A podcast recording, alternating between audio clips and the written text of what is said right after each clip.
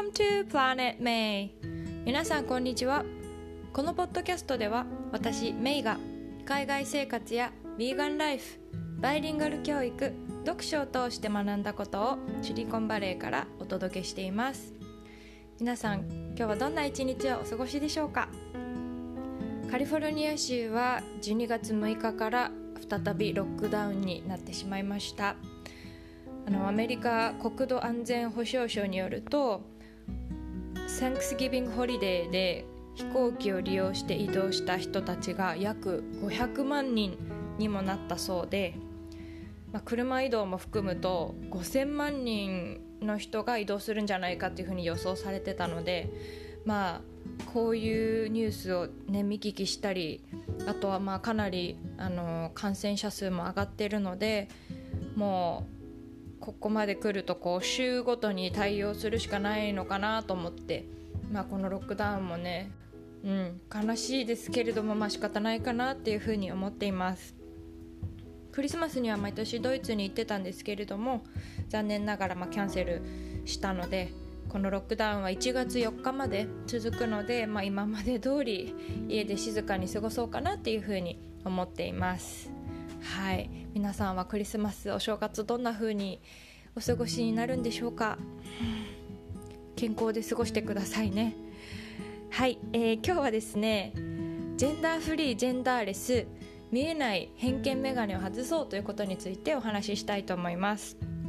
結構あのジェンダーフリーとかジェンダーレスっていう言葉を耳にすることが増えてきたなって思うんですけどこの言葉の違いがあの私自身ちょっと聞かれた時にはっきり答えられないなと思ったので、えー、定義をですねちょっと調べてみました、まあ、ジェンダーフリーっていうのはこう性差平等さ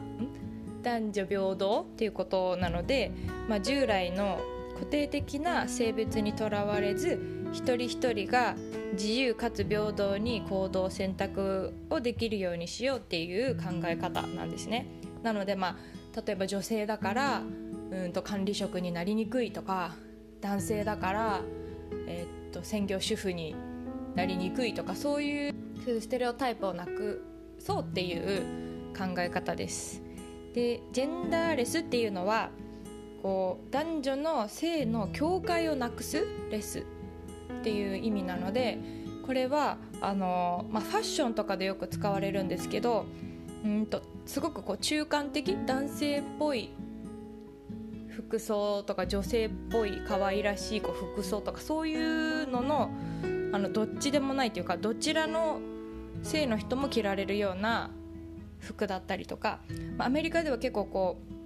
ううんと男の子用女の子用っていう今までは結構分けられてたんですけど最近はよくこうジェンダーレス T シャツとかっていうのも出てきていてどちらも着られるような例えばピンク色だけれどもなんかこうプリントされてる柄はかっこいいこう宇宙船だったりとかなんかまあいろんなあのどちらも着られるような色だったりデザインだったりが使われてるそういう服が出ているなっていうふうに、うん、思います。であの偏見メガネっていうことについてなんですけれどももう私がこう経験したことをちょっとお話ししたいなと思ったんですけど、えーまあ、いつも話してるんですけどこのポッドキャストでは。あの以前からこうアメリカでの家探しのことですとか引っ越しのことをこうポッドキャストで話してきたんですけれどもこの家を見つけるまでに、まあ、本当に数ヶ月間何軒もね家を見に行ってたんですね。で必ずこうエージェントさんがいて、まあ、勝手にねお家を見に行くことはできないのであのエージェントさんと連絡を取ってお家の中を案内してもらうっていう形だったんですけれどもそのエージェントさんはまあ男性だったり女性だったりあのどちらにしてもこう家のことですとかそのお家の地域のこととかを詳しく教えてくれるんですね。であの女性の時は特に何も思わなかったんですけど男性のエージェントさんがなんかこう会う人みんな本当にどの人もこう皿洗いは俺がやるんだけどやっぱりこうシンクで洗い物する時にあの窓がねシンクの目の前にあってお庭が見える方がいいよねとか大きいカントリー調のシンクが使いやすいよねっていう風に言われた時だけなんか私はちょっと違和感を感じているなっていうことに気づいたんですね。でこう掘り下げていってみたら私自身がその、まあ、料理全般というか皿洗いって女の人がやることが多いけどでもこの人はやるんだなっていうそのジェンダー偏見眼鏡をかけてたなっていうことに気づいたんですね。で、まあ、私の夫もこう皿洗いとかの家事とかいろいろやってくれるんですけど最初はその時もなんか驚いたというかあこういう家事とかをこう一緒にやるんだっていうか、うん、でもそれで私が勝手にそういうふうに思ってたってことに気づいたんですね。で他にもあの NASA アメリカ航空宇宙局の宇宙船の打ち上げのニュースの時に結構こうよく NASA のオフィスから中継の番組があの流れるんですねその解説をしていったのがこう私よりもまあ若そうなすごいおしゃれなネイルだったりとか巻き髪だったりとかこう奇抜な髪型の、まあ、パッと見歌手とかモデルなんじゃないかなって思うような若い女性の科学者がすごく多くて驚いたんですね。でなんか今まで私は勝手に科学者っていうとなんかこう白髪のね眼鏡をかけたこうおじいさん、まあ、男性のイメージを持ってたんだなっていうのでそこでもまたこう自分の見えない眼鏡に気づいてこうショックを受けたというか、うん、感じたんですけどまあそういうことをこう自分が経験していかにこう狭い見方で目の前の世界を見ているかってことに気づいたんですね。で、まあ、このジェンダーフリーとかね女性差別についてとか私はすごくこう興味があって関心があってニュースとかも結構こう見たりとかいろんなね国の人とそういうことについて話をしたりするのが自分では好きだなっていうふうに思っていましたし逆にこう男性だからなんだろう仕事を一生続けなきゃいけないとかうんとちょっと辛くても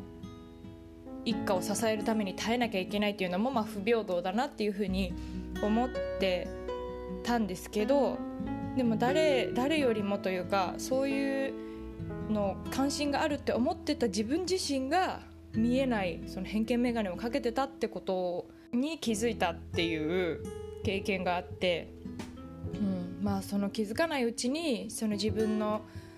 価値観だったりとか今まで育ったことをベースにしたものの見方をしていたんだなっていうことに気づけたのでまあそれからはかなり意識するようになりました。まあ、まだまだ毎日こう学びのね本当に日々なんですけれども、うん、なんかこう自分自身がまずそういうふうに見てないかっていうのをこれからもちょっと一歩下がって考えてから、うん、物事についてこう発信したりはしたいなっていうふうに思いました。はい。皆さんもそういう経験は終わりでしょうか、うん。まあ、なかなか難しいですよね。こう今までの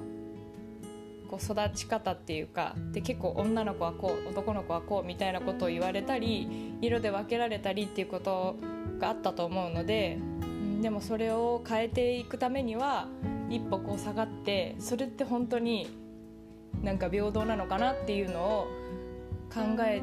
一つずつね考えていくのが大事だなっていうふうに感じました。はい。それでは今日も最後まで聞いてくださってありがとうございました。また次回の配信でお会いしましょう See you next time!